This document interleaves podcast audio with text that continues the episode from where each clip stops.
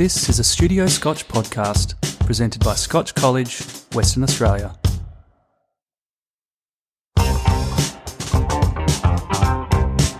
Hi, this is Sam Sterrett, And I'm Steve McLean. and this is The Range Project. Our guest today on The Range Project is an incredibly inspiring young man. Yarlalu Thomas grew up in Warralong, a remote Indigenous community 120 kilometres southeast of Port Hedland. He went on to complete his high school studies at Scotch under a Madalah Scholarship, followed by a double degree in medicine and medical science at the University of Sydney.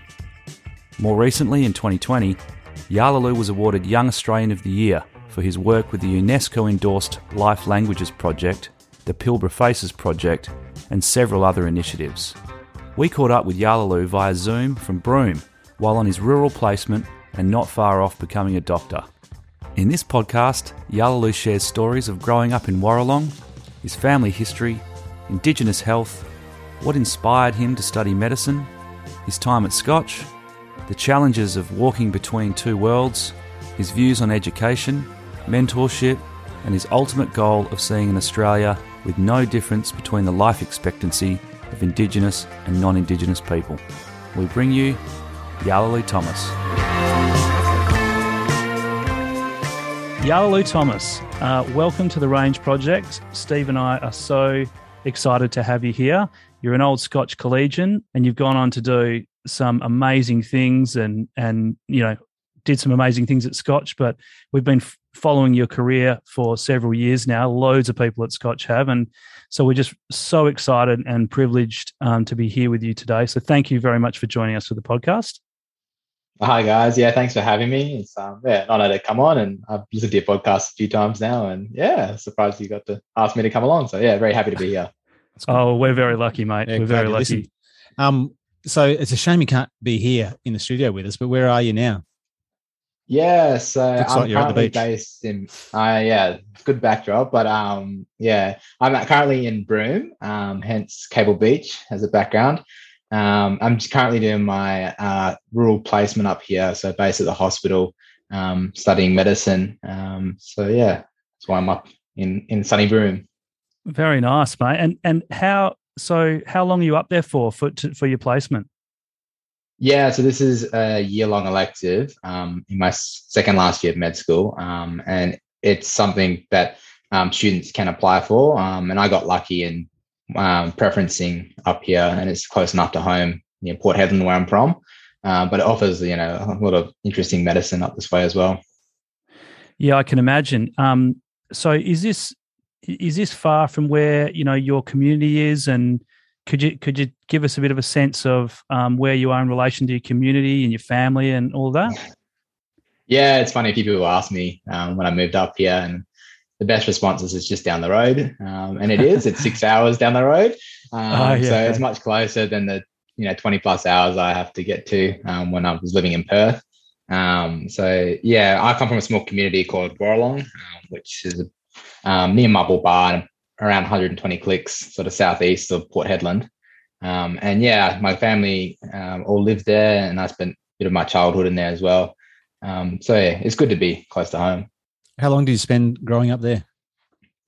Yeah, I spent a few of my younger years in the community, um, and then I got to um, travel around with mum um, with the work that she did, uh, and she was a native title lawyer, and so that involved moving around from um, yeah this little community of hundred people to um, Jarrow, Broome, Port Hedland, um, and then I spent time over in Queensland in Cairns and um, in the So Gulf of age were you, were Carpentaria. you doing that?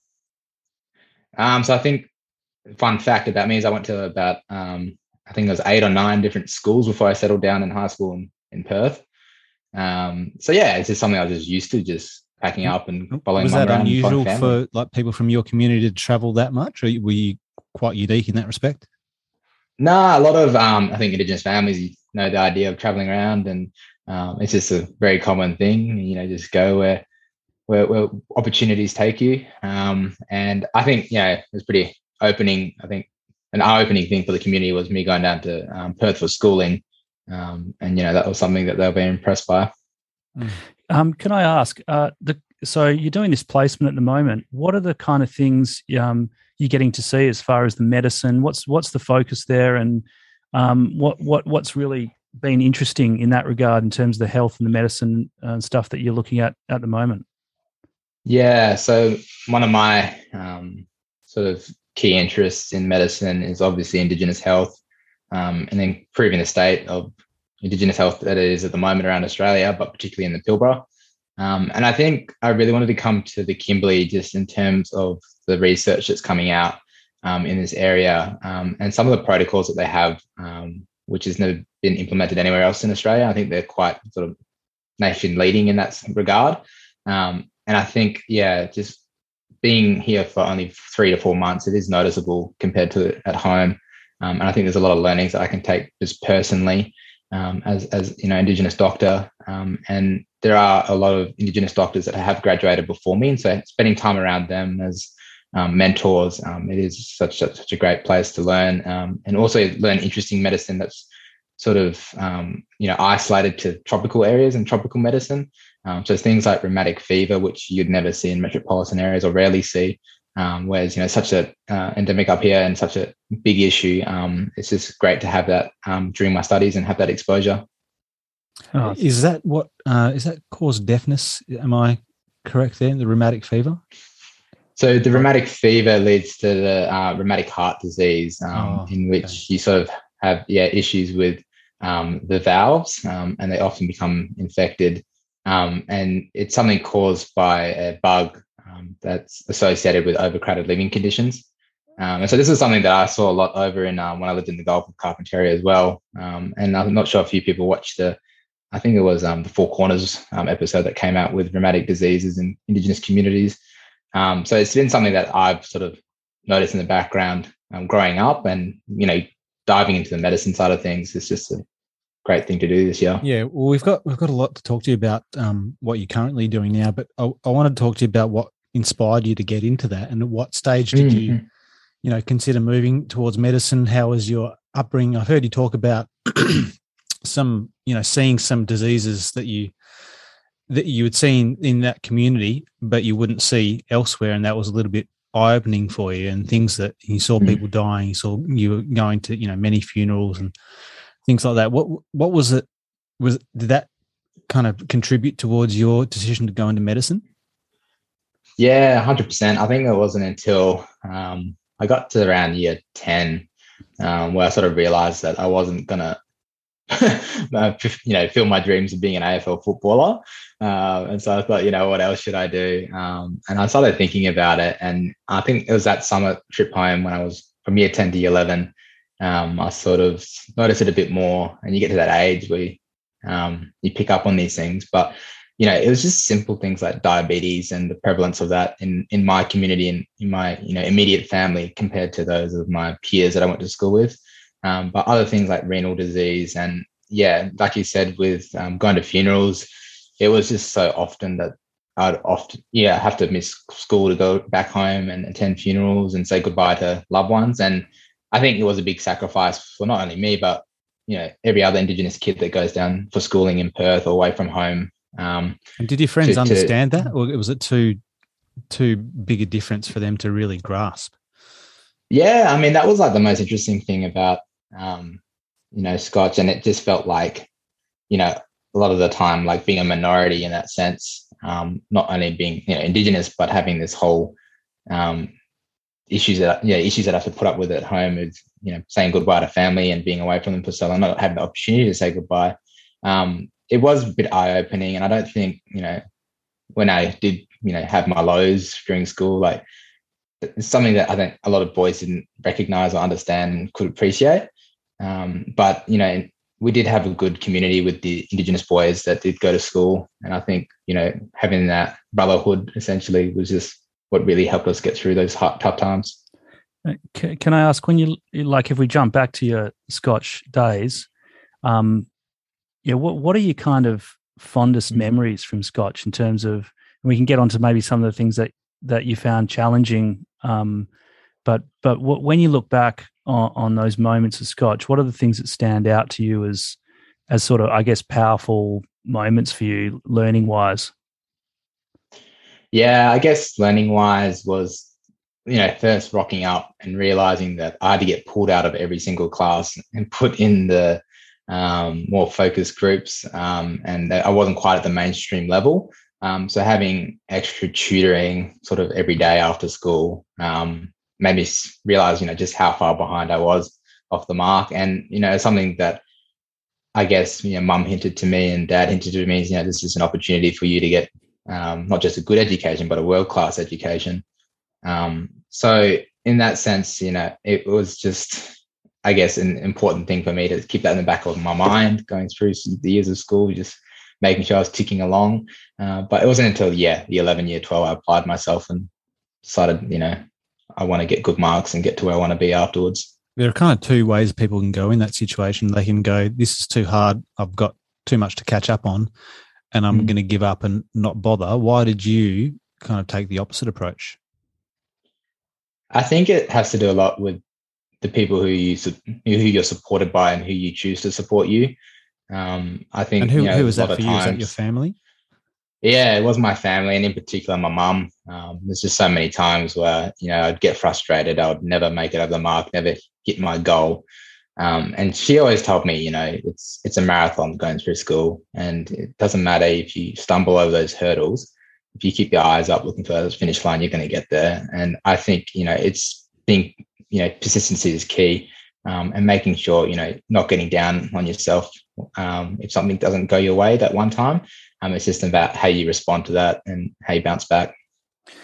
Um, is is there anything like on reflection? Is there anything that you would um, you would think schools would need to do differently? You know, looking back now, what what could be done mm. better, perhaps that wasn't done when you were going through school to, you know, to make to to make life a bit easier for you know for your boys like you when you arrived here on on a mm. scholarship mm. and and it was you know this massive culture shock. Have you sort of reflected on what what might what we could do better here at Scotch? Yeah, I think um a few things that I sort of noticed when I was going through um, as an Indigenous, you know, boy, um, and wanting to study medicine is that I didn't really have someone to look up to and a mentor who was an you know, young Indigenous male, perhaps going through medical school or a doctor. Um, so a lot of the times I just felt like I was in my own boat. Um, and that's something I've noticed a lot more, especially with other PSA schools as well as Scotch, is the increased level of mentorship that goes on um, and just to show you know other kids that you you're not the first person to go through and do this, and you've got support in um, people who've had that lived experience. Um, and so, yeah, I try to get back to Scotch as often as I can. Um, I took a gap year between my studies and did a um, bit of a stint at the boarding house, which was great to, you know, get back on the grounds and um, do a bit of tutoring and uh, mentorship with with the uh, boys that have now I've seen graduate. So yeah, it's awesome to see that, and you know, just makes me so happy to see. Um, can I just ask? Uh, did you? I'm not sure if you remember, but there was an assembly where um, you re- received leadership honors and and um, and you know I was chatting to a colleague about it a couple of hours ago, Cara Fugel, who's our director of teaching and learning here now, and she just said it was one of the greatest sort of experiences she's ever seen at assembly because there was a, a, the longest standing ovation she's ever seen for a student and it, it was just you know the boys were so pumped i think for all the things that they heard you know read out on your transcript all the things you'd done at the school what what was that feeling like was that was that a great sort of end to school for you yeah it was pretty overwhelming um, because that was the year and i think the year before that i sort of introduced a few um, events at scotch um, one of them being the inaugural indigenous jumper uh, for indigenous round during AFL season um, and being the first PSA school to create a jumper. Um, and then also sort of celebrating uh, Indigenous cultures through NAIDOC Week and ramping that up in terms of having an event um, where we sort of combined with the other PSA schools to you know celebrate and share what our culture means to us. Um, but yeah, like you said, like I got up there and just last thing I was expecting in terms of you know my whole cohort standing up and applauding me, and I think that just reflects a lot of the attitude of the boys around me more than myself, and just how supportive they were um, in terms of what I was doing and and the way in which they you know responded to that just made me feel so happy at the time. Yeah, it's a beautiful thing. Absolutely beautiful Mm. thing. So And did you did you always? This is a bit of a controversial question, but did you always feel supported, or did you have some really tricky times? Yeah, look, there were always some times, I think every Indigenous person can say this, that um, there is sometimes conflict and um, people who have interesting um, attitudes towards Indigenous culture. Um, but I think the main thing is for us is to hold our, you know, head up high and in terms of where we come from, who we are. Um, What age were you when you country. first experienced that kind of thing? Um, I noticed it a fair bit. Um, I think when I was playing a bit of footy um, around the place, and I think it's just a community level where you know racial vilification went on um, on the field. Um, it happened a bit that was sort of um, not overt racism, but you know hinted at it during school as well. And I think a lot has to do with the response for Indigenous people as well in terms of ways in which you can educate that person um, in a like non-confrontational way. Um, and yeah, there's a lot of boys who I look back at school and I remember them and thinking, yeah, wow, you've changed so much since the first day I was in year eight and the way you respect me and my people when I graduated. Um, so I think it's like a two-way path in terms of that. And it's just something that I know a lot of Indigenous people shouldn't have to put up with, but it's No. something that we just deal with day to day. And did you talk to anyone about it when these things happened? What was what was your method of understanding it?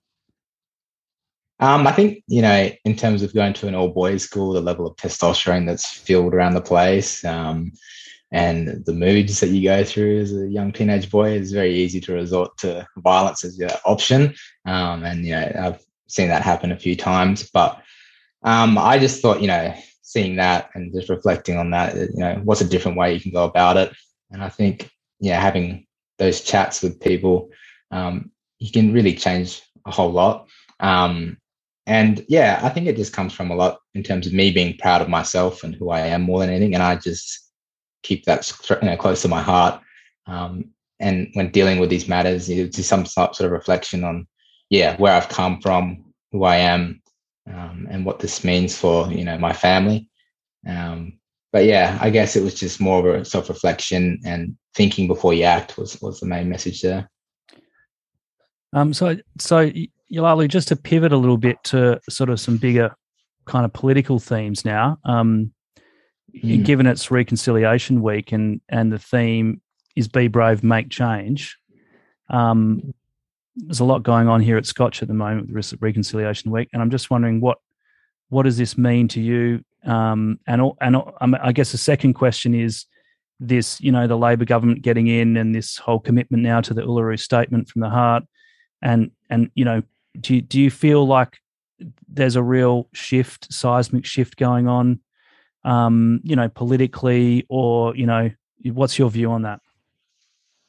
Yeah. Um, so few things to dissect from that. I think, you know, the theme this year, um, in terms of being brave and being making change, um, I guess, you know, that can happen at all levels. Um, and it's something that, you know, I think Indigenous people do most most of the time these days with Reconciliation Week, which is showing off your culture, being proud of who you are and what you do. Uh, but the other part, I think, from non-Indigenous people is just having that conversation and showing genuine interest in what Reconciliation Week is about and what it means to be living in a country with the oldest living um, culture in the world. Um, I think it reflects both nationally but locally in the sense that um, I think reading up on whose country you are on and you know the significance of the history of that area. Um, and one example is like you know at school the design I made was um, in reflection of Lake Claremont, which was Galbamaanup, and I think that was the one thing that a lot of the boys learnt um, when I got up on stage and uh, spoke about the meaning of the design. Um, and you know, then hearing people come up us after me and asking questions is just you know that's, that's the being brave sense right there. Um, and yeah, in terms of making change, I guess the second part of that we're looking at um, you know recent um, statements from federal government with Uluru, um, the Uluru statement. Um, I think, yeah, a lot needs to be done in terms of closing the gap, and my interest specifically being in uh, the medical world, but also education. Um, yeah, I, I am. Um, I am uh, a, a, supporter of the of the initiative uh, in terms of having a voice from community be expressed in Parliament. Um, and I think you know, just even having this discussion is just taking those right steps forward in our society. Um, you know, next part of that, if we get to the referendum and how that goes, um, you know, that's for Australia to decide. Um, but a lot of my focus is also stemmed around being the medical aspect in terms of the fact that policy changes does take a lot of time and it's time that me and my family can't wait for. And so, you know, we sit here waiting, waiting, waiting.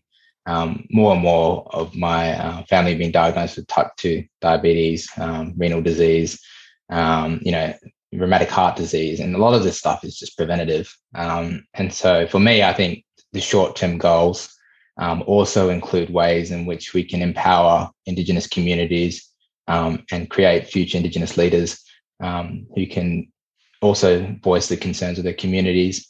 Um, so a lot of stuff I do around with Madalah, uh, which is a scholarship company um, that yeah sends kids um, to get uh, education down in Perth and other areas. I think it's just so vital to continue that. Um, and yeah, like I said, develop them into young people that they can bring something back to their community. Um, and yeah, I think for that, it's just like this word that and phrase that my dad told me and which which I do, which is that kujiragari, which means walking in two words, uh, worlds. And it's just living in a society um, where you are um, able to participate um, and and and be involved in modernized society, but also be you know strong with your roots, with who you are, what you are, your language, and your old people.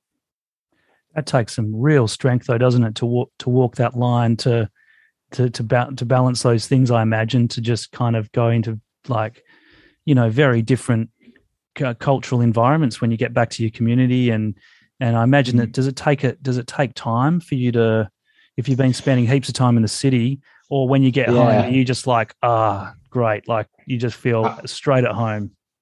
Yeah. I mean, the first thing that gets me when I go home is the heat. And I just tend to find myself on the couch for three days just because I can't stand it compared to the Perth, Perth, Perth climate. But um, yeah, I guess one thing that um, I've noticed is it's almost a skill in itself being able to um, act appropriately in you know communities and the way you would act there is very different to you know, going to school in Perth. And a few examples, it's just, um, you know, talking to your elders or say example, your teachers, um, when you go to shake their hand, introduce yourself back at home, if you look in their eye, it's considered to be rude.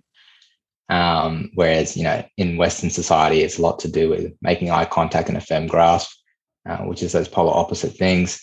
Um, you know, it's th- little things like that to completely different languages. Um, and I think it's something that a lot of boys have to learn by themselves um, and with each other in terms of that code switch. Um, and it's just about knowing, you know, there's ways in which we act um, at home, which is completely different to in the classroom or anywhere in Perth. Do you think there's a responsibility um, if you're a non-Indigenous person who, you know, to, to, to be able to code switch yourself as well oh, when I mean, in Perth, I, right? made the mistake. Like I, when yeah. I was first became a teacher, I, I, had this issue and I was telling Indigenous boy off, and I was like, "Look at me while I'm talking to you," and I, and then mm. obviously that was the you know a complete totally, wrong thing yeah, to do. I know, but I just didn't know, and um, it's just education and understanding, isn't it?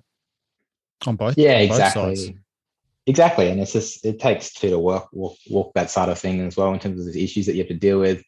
Um, so I think like having sort of cultural competency programs, which we've seen a lot more of, I've noticed around workplaces, uh, for people yeah. to know that these things exist. Um, it's there's certainly like a positive reflection, I think, in these past few years that I've noticed.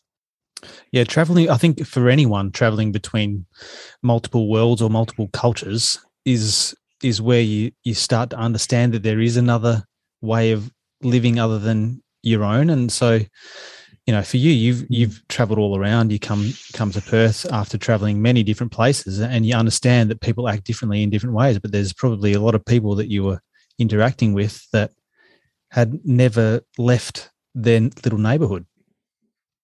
It's really hard for yeah. them, I guess, to understand that there are there are different ways. You send someone to Japan, for example, and there's a total different culture there. It's just it's mm. it's very foreign. Yeah, because it's funny that you mentioned that because I think like in terms of the boys that I saw made the most progress at Scotch in terms of being open about um, the idea that there's a life that exists you know, outside of the suburbs that they live in um, were the ones that went on those Tanzania trips to Africa and mm. got a sense of what the world is like outside of the comfort zones. Um, and yeah, this is something I think I'd love to see in terms of um, you know Scotch boys or anyone at school for that matter. Um, it's just experiencing and being open to you know what other lives are like outside of your hometown. Um, and I guess for me, it was a lot easier. Like with my background, like I said before, just traveling to a different town every year is something that I just had to get used to and to fit into where I was.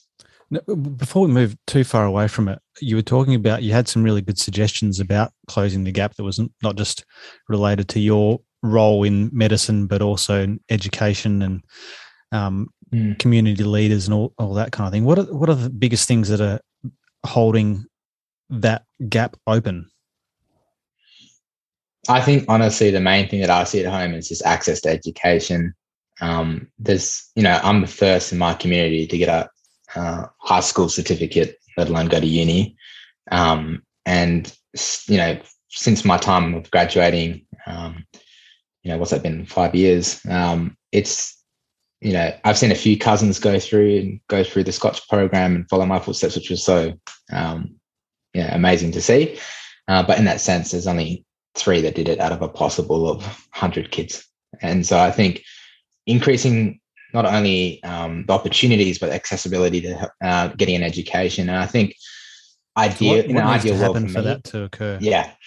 So in my ideal world, I think that having um, the facilities um, of getting that world class education back on country is the main thing for Indigenous people in remote areas. Um, and, and I have discussions with uh, family at home and situating it in one town in which you can have elders involvement, um, have you know structured curriculum that surrounds um, you know getting those opportunities to do what you want to do when you graduate, uh, but to also learn your culture, be able to go back on country, and having that connection to language is just what's going to further empower young people to being great leaders one day. well So yeah, fantastic. So to have much more government spending to ramp up schools in out in out in in more remote settings and rural and remote settings, yeah. basically. Well, it's easier to talk to yeah. people in remote. I mean, we're talking to you from quite a long way away. It's has technology helped this since? I mean, it's really, I guess, COVID times. we've we're all getting a lot more used to doing things online. Have you noticed any kind of changes with education in in the last couple of years? I mean, not a whole lot because there's also the underlying factor that, you know, to do your homework and to have, you know, access to technologies, you got to have it in the first place. And so if you had a home where you don't have internet reception or a computer for that matter, um, you know, there's a lot of lot of other issues that play into that as to why that wouldn't work. But yeah, I think, you know, having the quality of teachers as well is another another factor that will would help change things. Um, and I noticed that when I first got to Scotch, it's just how much of a difference that does make. Um, and you know they are there to also mentor you in what you want to do and where you want to be. And I think you know if there's a way in which we can get more teachers who are so you know involved with reconciliation, um, I think it would involve them you know going up and working with kids as well. Um, now, mate, I just wanted to touch on pivot a little bit now and just get back to some of the um, work you're doing in in the field of medicine and health. And there's this Pilbara Faces project that you've been involved with. Could you tell us a bit about that? Because that sounds amazing. Yeah. Um, so I sort of got introduced to that project in 2018 um, when I came back from Sydney after doing my undergraduate degree there. Um, it started off with me getting a bit homesick, um, being in New South Wales. Um, so came back, um, wanted to take a bit of time away from study, but also be in the health area. Um, and was just looking up online some interesting health projects in the Pilbara, and this one caught my eye. Um, in the sense that genetics is a very niche area, but it's also an exciting area in health in terms of uh, the genomics and technology that surrounds it going forward. Um, so yeah, I messaged Gareth Baynam, who's my uh, boss and mentor today. Um, and yeah, the project uh, sort of surrounds me being um, a community liaison to go back and capture 3D facial imagery. Um, and the purposes of these 3D photos is that it enables doctors like Gareth, who's a geneticist by trade, um, to diagnose children living with rare genetic diseases. Um, so the fun facts that we like to uh, say with this is that of rare genetic diseases and the children that suffer from rare genetic diseases in WA, you have about 60,000 there, give or take. Um, so that's enough to fill um, a whole stadium, like Optus Stadium, um, of West Coast or Freo supporters. Um, so you, you, you, take that into consideration. Um, the other issue is if we wanted to do that realistically, we could probably only get half of them to the stadium just in terms of accessibility to um, get a diagnosis for people with rare genetic diseases, for that accessibility to healthcare. Um, Aboriginal people, and we see this this is more uh, profound um, with children that um, live with these rare and genetic diseases. Um, it's just so hard to be put in the right system to see the right doctors and see the right specialists uh, about what they're living with. And so this is just a way in which we can fast track um, that process of families getting a diagnosis um, it's a way in which it can be non-invasive at times, so avoid skipping um, the blood test um, and just going straight to the camera. I know that every family or every mum and dad would prefer that option rather than a screaming child. So is that the main um, advantage? Um, just it's yeah. Invasive. Is there other? Can you do other ways of getting genetic information? DNA tests has to be blood, or is it like swabs or? Yeah, so that's the genomics parts in terms of reading, you know, the DNA and molecular structures of our body. Um, but there are subtle clues that you can see in these kids in what we call their phenotypes, so what they look like. So an example that we use is um, you can notice someone um, with the features of Down syndrome, um, and that's the same for about four to six thousand other diseases. And fetal um, alcohol syndrome is another quite big one. Is it, is it just yeah. proportions of the face? Is that mainly what it looks at? Yeah. So there's the proportions of the faces, um, and you know, FASD in particular um, is often a barrier for these children in receiving the right diagnosis. In many cases, they are labeled as FASD. In many cases, they, they don't actually have the diagnosis and um, they've been misdiagnosed as a result. Um, they get the improper treatment, and there's also a lot of burden on the mother and family who have been labeled as mm. um, you know people who drink during their pregnancy. Um, so it, works, I think, more in that line as well. Um, and in terms of accessibility, it, it, offers a way in which we can diagnose children in the Red Sands RPR from the local clinic and saves costs on funding in terms of flying them down to Perth um, to see the specialist. So, how's the data analyzed? Is it AI or is it done by individuals looking at the the? Scans? Yeah, so we've got some really um, an amazing team. Say, sometimes like, you have to actually plot points on it. Have you have you been part of that process, or are you? Yeah, so the old school way was you'd try to get a kid, any kid, you know, try to sit down on some on the mum's lap and try and measure parts of their face. It's just a near impossible task, um, and that's what was the objective way of doing things previously. And often doctors would give up and just, you know, not get an actual recording, but just assume that they might have, you know, a slightly widened eye space, for example. Um, and so this offers a way in which we can take objective measurements um, and actually use data that's um, you know factual uh, rather than that subjective evidence. Um, and then in terms of AI, yeah, it does offer um, an amazing uh, complex way in which we code these phenotypes or these terms or these features of these that these kids um, have and these subtle facial clues. Um, and fancy algorithms have been generated these days where you can plug in, you know, um, the kid might have those widened eyes as well as A, B, C, D, E other features.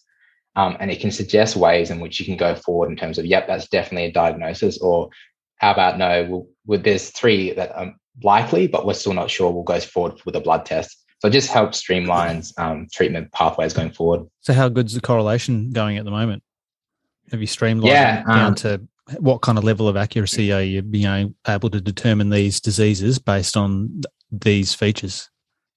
Yeah, so it is a pretty um, accurate uh, way in terms of measurement, and it's more accurate than going through that subjective way. Um, it's still in the process of being developed, and um, in terms of the actual numbers, I'm not too sure. But one thing that I noticed when I first got there is that to have a way in which you compare, you can compare a subpopulation group to its population, is that you need that reference range. Um, so previously, um, for the data we were using, we were using um, African American faces for Aboriginal faces, and that was the only thing that you. So could you just use need more data. Available. So more data. We need about a thousand photos um, of Aboriginal faces to put together before we start to see some positive benefit from it. And at the moment, we're sitting around 500 mark. Um, so yeah, I'm hoping while I'm up here, get get that done, um, and hopefully start to use these and implement these in clinics around around the Pilbara and Kimberley. So how does this program? Is it part of? that's Your, is it a PhD you're doing, or is it um, just part of? Yeah, so this is separate to. Um, I don't actually do the research with the facial analysis; just too complex for me. Uh, but there's a team called um, uh, down at uh, Cliniface, which is at, based in Curtin University, and we've got some really smart guys, um, such as Richard Palmer, on, on that project, um, who do all those amazing behind-the-scenes work. And I'm just out there um, doing the liaison. And I think it's an important role for me, being Indigenous, um, and in terms of data capture. Um, you know, previously they didn't have an Indigenous person in this role, so it would take time to go out and facilitate the right communication or right, you know, discussion with the elders and whoever's the right person to talk to, Yeah. and building trust. And so, you know, I think I went in and got all my community done in sort of one or two afternoons, um, compared to what would take a few weeks. Ca- Actually, Yarlalu, can I just on a slightly side note, can I ask you how has um, that idea of trust and your role out there in the in your community been with COVID? Have you had what, what's been your experience with COVID and the COVID vaccines um, up in the Pilbara? Yeah. Um, again, a lot of it has to do with trust. Um, and I think there was just a time period um, that went on for far too long where there wasn't proper communication um, from federal level about uh, terms, you know, in terms of COVID, but also the vaccination program. And that wasn't accessible to community. And if you speak English as your second or third language, it is almost impossible to understand the information that is available to you. Um, so one project that I did do um, at the start of COVID um, was doing translation pieces um, about how to stay safe in the community, about washing your hands regularly, keeping that 1.5, two meter distance from each other, um, and avoid traveling between communities, which is a lot of Aboriginal people do. Um, and we saw in the space of 48 hours that um, through Facebook um, and connections that I had at home and just sharing these posters around that um, it was across four different communities, translated in two other language groups, um, and just plastered all around town and places like Tom Price. Um, so yeah, I think a lot of it does have to do with that. And the vaccination uptake recently, I spent my summer doing a few runs back home, and again, it's it's amazing to see the difference of people who were, um, you know, unsure about getting the vaccine. And after having that discussion uh, with me and the RFDS doctors that were in town doing in the community doing them, um, how quickly it was to, you know, for them you, to you realize didn't have to deal with any facts that- that five weren't given G conspiracy theories or anything like that. No, nothing like that. But There anyone was a lot. about five G. But there was definitely was there a bit of, co- of initial um, vaccine hesitancy, I guess, but just basically because of is, is the main reason you said a lack of sort of translatable information about these Yeah. things out. Yeah, right. and it's all about communication. And if you're not told the facts, and you should, you know, it, it- it's almost, uh, you know, a right in itself to know what you're going to be doing with your body in terms of health. Um, and if you don't have that available, how can you make those decisions? Hmm. Um, so a lot of the other things that I do inside of um, Pilbara Faces and as well on the side of my studies um, is a program called Lyfe Languages, in which I'm translating like complex medical terminology into uh, languages all across Australia. Wow, that sounds amazing. So that is that going to be kind of like a website av- available to people, or you how how how will that be? I guess distributed. I guess you're Yeah, just building so- up the database now, are you? Um, our idea is like I've noticed it a lot with other communities is that there's a lot of health projects and um, yeah, education and resource capacity building that are done across Australia, but a lot of them aren't sustainable, and you often see them being used for a few months, and then you know technology these days and medicine these days is always changing. Um, so what we see is that they sort of get used for a period of time and then forgotten about and then left there and no one picks it up. Um, Mhm. So I guess it's just a way of putting that all together, but also breaking it down to its building blocks in terms of language.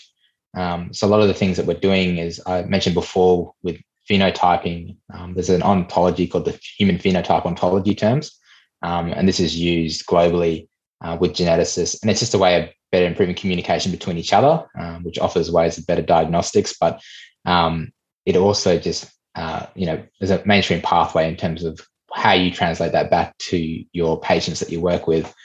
Um, so a lot of these terms are used in patient letters, for example, where your okay. kid might have microcephaly. And I had a medical background before going into genetics, and I had no idea what that meant. Um, and so if you add on those, you know, uh, issues of literacy in terms of um, people from community and not being able to understand that, um, it's just almost impossible to comprehend what's going on. Um, so we've just started doing that and translating it and collecting this through a, a mobile application. Um, so we've done about um, 300 terms in my local language, um, and then we've had a lot of interest from other communities as well um, in other areas of health, so kidney health, type 2 diabetes. Um, and what we realize is through our international connections is that this is a problem globally. And so we picked up, um, you know, partnerships uh, with people in Ghana, for example, uh, with the Rare Genetic Disease team there, translating up to seven different languages in, in that country alone. Um, so yeah, it, it's quite amazing to be a part of this and just hear these stories of, you know, this isn't just a problem in Australia; it's everywhere. That, uh, I'm just wondering if you actually get get any sleep, mate. because like it sounds like you got a lot on the go right now. I do. I got an amazing team that I work with, and there's no way I'd be here without them. Right. Okay. Okay. Yeah. yeah. It's just incredible scope of stuff that you're doing, and I mean, this whole our whole podcast, the Range Project, is really you know we yeah. Get, what do you, what do you do? We get to interview music, people. or because I remember seeing you play the didge. I think in at an assembly or something. Here, you oh, still oh, many, many times. Yeah. You you doing any yeah. of that still, or do you don't have time? Ah, oh, it's like playing the didge is like learning to ride a bike. Once you pick it up, you can, you know, you you know you remember it. Um, but funny, I just reflecting on your question that I forgot to answer earlier in terms of you know sort of a highlight of Scotch as well. Um, I think you know going through and doing pipe band was pretty amazing, and oh yeah, going back at home and showing people you know this is me, this is what I'm doing, and they you know what's that is the first question. Second question is why you're wearing a skirt was was usually followed up. um, but yeah, what I do for fun, um, yeah, I love to get out bush and back to country, and so having that opportunity to do a rural placement has just been um, you know great to do that and connect back with family and um, you know after not doing it for so long, it's just yeah, brings me so a lot of happiness. A really nice chuck a line in the water. So it's a nice mix. You're getting a really nice balance at the moment. Yeah, that's it. I think you know having time off and just spending that day to yourself or uh, around family is what gives me that R and R to get through the next week. So yeah, yeah. There's some beautiful spots around Broome. Have you you been up Cape Leveque? Yeah, been up Cape Leveque. Um, going up there this coming long weekend, which would be good fun. So yep. yeah, and where, where are you staying? Gib later in the year. Yeah, oh, what cool. are your uh, yeah, what, staying, what, are your favorite spots? Oh, um, I like Minari, um, which is up sort of James Price Point area. Um, and it's got lots of good fishing up that way. But um, for the Cape Leveque trip, we're going up to um, a family friend's place who um, own a pearling lease up there. Um, so yeah, Cygnet Bay is it? Not Cygnet Bay, Arrow Pearls, Arrow oh, Pearls. Okay. Yep. cool. Um, so yeah, I'm hoping to get a bit of fishing in as well. Oh, it's fantastic fishing up there. It's unbelievable. Every cast you'll get something. Yeah, exactly. Table fish. Oysters are amazing as well. Yeah, well, we got we been... bring a nice thick knife with you and uncover some of those rocks. Bring some chili sauce. yeah, you're gonna show me all your spots then. Yeah, how to. um, mate, we've got about ten minutes to go, and um, we got a we got a couple of quick fire questions we always save at the end for our guests. And I've, I've got uh, another one I wanted to add as well. Uh, yeah, um, can okay, I sorry, jump in, yeah. or do you, you, got something? no, go for it. Um, I was going to ask you about your name because I, I know most you know, a lot of people I know they probably just name their kids after some movie character or something. But where does your name come from? Uh, so I assume it's something more significant than that. It is. It is. Um, it's a place in the Great Sandy Desert um, where my grandfather was born, um, and it's a little hill um, and, and near a community called Mijijimaya, which is one that he set up uh, and where my dad grew up. Um, but Did yeah, he him? was pretty. Yeah, I met him. He he died when I was around four or five, so I didn't have that opportunity to grow up with him. But he was an amazing leader um, back in the community, um, and he was one of like the uh, people who got involved in the 1946 Pilbara strike for our family. what was Um, life like for was- him back in? So what? When when was he born? Oh, he doesn't have a, birth not- record not or anything like sure. that. No idea. Roughly. No, no, no so when idea. when did he die, and when what kind of what he like? He was elderly, I assume. What, um, he would have been. Was he? There wasn't much in the way of uh, white people out there at that at that time. Yeah, so stations. he grew up um, out with his um, father, who was they call him Big Sam, and he was six foot four, and I think that's where I got my height from because my dad's really small. But um, yeah, he grew up out in the desert and walked in on station life, um, and sort of was uh, involved with that at an early age. Um, but he also married my grandmother, who she remembers telling me, and she's still around today, and she tells me stories about when she walked out of the desert, um, and she remembers seeing white people and white faces for the first time in camels. Wow. Um, so it's quite amazing. I'm like reflecting on the fact that you know that was her growing up versus what I had back back in Perth. Um, it's just amazing to think in two generations' time that, that that's what's happened to Australia. Um, but yeah, my grandfather was a hugely influential man. He's a big top law man, um, and when he worked on the station, you know, a lot of Aboriginal people back then, all of them, uh, were working for nothing but rations. So you know, paid for the hard work of sugar, tea, bit of flour, um, and that was all they got. And if they decided to leave the station, a lot of the times they'd be pulled back by police, beaten on the way home, and told to go back to work. Um, so yeah, it was him and a lot of people like Clancy McKenna and uh, famous names like Dooley Bin Bin in the Pilbara area um, that set up on Australia's longest strike, um, where all the Aboriginal people walked off um, to pastoral stations at the same time um, and decided to strike. Um, and over those years, they spent time yandying for tin and put the tin in jam jars, and they got paid by the jam jar. Um, and they collected enough money to eventually buy back a few of the communities. And one of those communities was Warralong, which is where I'm from. Wow, what a story. Yeah. Yeah. Yeah. Um, so, so it's, it's great to have that connection with my name. And yeah, Mm. I just love thinking about him and Yeah. wish he was still around. Yeah, yeah, proud Um, history. Mm. Before we get to um, some of the final questions, what I just want to ask: what do you, what do you um, what do you want to achieve? You know, in the next five years, where and you know, are, are you hopeful about the next five years in in health and medicine that we can make some you know great strides, um, Mm. uh, especially up up up in supporting um, people in your community and surrounding communities? Yeah. So I suppose my end goal in my lifetime is that I want to see like an Australia where there is no disparity in life expectancy between Indigenous people and our non-Indigenous counterparts. Um, I think ten years difference in a developed country is just ridiculous by all means. Mm. Um, and to also see the gap widening in, in a lot of areas as well is, is, is quite concerning.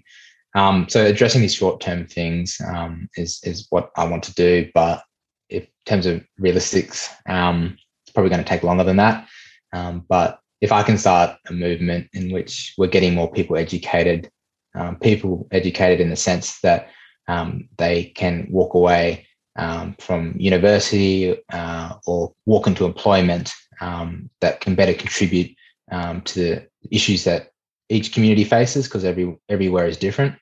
Um, but to do that, I think it also stems from education. So you know, involvement in organising ways in which our people can access that is something that I'll always be interested in, um, and it's going to take more than me to change this in the Pilbars. Um, and I'm not certainly not going to be able to do it alone. So, yeah, building up the capacity in that work workforce is something that's so vital to do. Um, and, and and again, it all starts from opportunity. So yeah, Yeah. Oh, that's awesome. Yeah. Well, that's that's that's a big goal to have, and um, Mm. yeah, we really before we get to our final questions, we really hope that that that happens. You know, sooner rather than later, and you get all the successes on on your goals that you deserve, mate. Because it's an amazing st- it's an amazing stuff that you're doing. So we're we're yeah we're just in awe actually. yeah, thanks.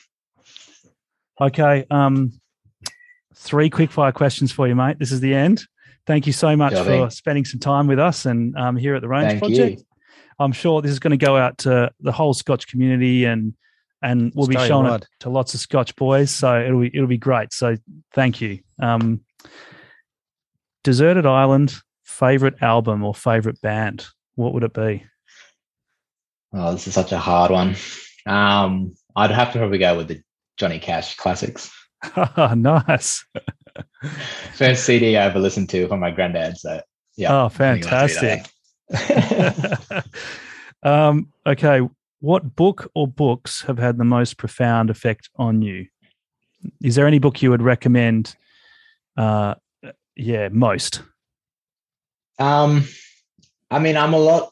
I'm very medical focused in terms of what I read um, at the moment. So there's one book in particular that cracks me up, which is called House of God, which is a fictional book about um, the lifestyle of a junior doctor and where I'm going, and it's a bit of a fun. But okay, yeah, I think it's that. But um, in terms of you know leading up into Reconciliation Week, um, there's great books like When the West Was Lost and documentaries that you can read up on in terms of my culture, and if you're interested, yeah, um, yeah, recommend that as well. Awesome. What was the name of that one? Sorry. How the West Was Lost is a doco that you can probably find online these days. Yeah, how the um, West was got lost. my grandfather. Yeah, and it's just a short doco about about the strike.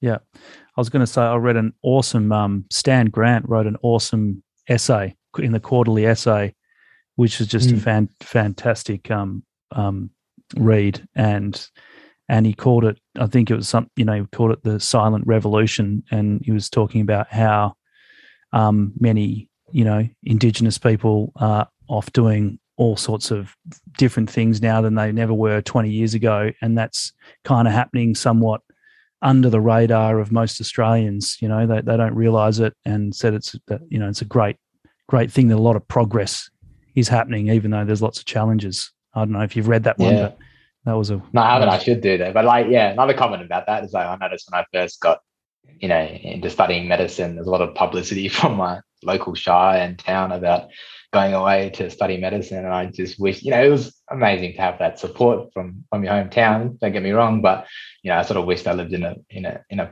time and society where that wasn't such a big big thing. You know. Yeah. Yep. Yeah. Probably a normal, considered more of a normal thing, but yeah. Okay, last one. What habit have you formed in the last five years that has been most beneficial to you? Oh, hard one. Um, I think growing up, I was quite stubborn. Um, in the sense that you probably noticed this teach if you taught me back in the day, Sam. But year ten English, um, I year think, ten English. Yeah, year ten. You were English, excellent. You were excellent. I don't know whether I was the best teacher, but you're a great student. no, you're one of my favorite English teachers. Don't, don't get that mixed oh, up. But um, oh, thank you. Yeah, I think it was um, a lot in terms of, and I still you know, I only sort of realized that this past two years going into a degree where, you know, there's amazing learning opportunities all the time. And, you know, you are tested on your knowledge throughout the day by consultants. Um, and there's times where you might not know it or um, things that might get you frustrated um, in terms of, you know, you think you've done a really good job, but you can improve in these aspects. And I think it's just taking time to listen um, in a manner that you can then also self reflect on later um, throughout the day and perhaps over a month. Um, and so, yeah, I think that's something that I never did as a kid, and I was just always around the place. Um, and something I re- realize now is that self reflection is just so important. So, yeah. just take that time throughout the day, whether it's 10 to 20 minutes or over a weekend to absorb what you've done and your actions throughout the weeks and how you can be a better you the next week. Well, that is an awesome way to finish, mate. Um, we we are so so grateful again for you coming on our show. Um, you, are obviously a man of great range, and there's just such an awesome bunch of things you're doing, and with such a great moral, you know, um, cause and foundation to it all, and that's just fantastic. And we really appreciate your time, and and we wish you all the best for your future and all the work you're doing now. And um, we'll thank you so much. Down here. Cheers, thank you so much, and big shout out to the Scotch community that's you know helped me go on this path that I am now, and I wouldn't be here without you. So thank you guys so much. No worries. No, thank you. Thanks, Yali. All right. Cheers.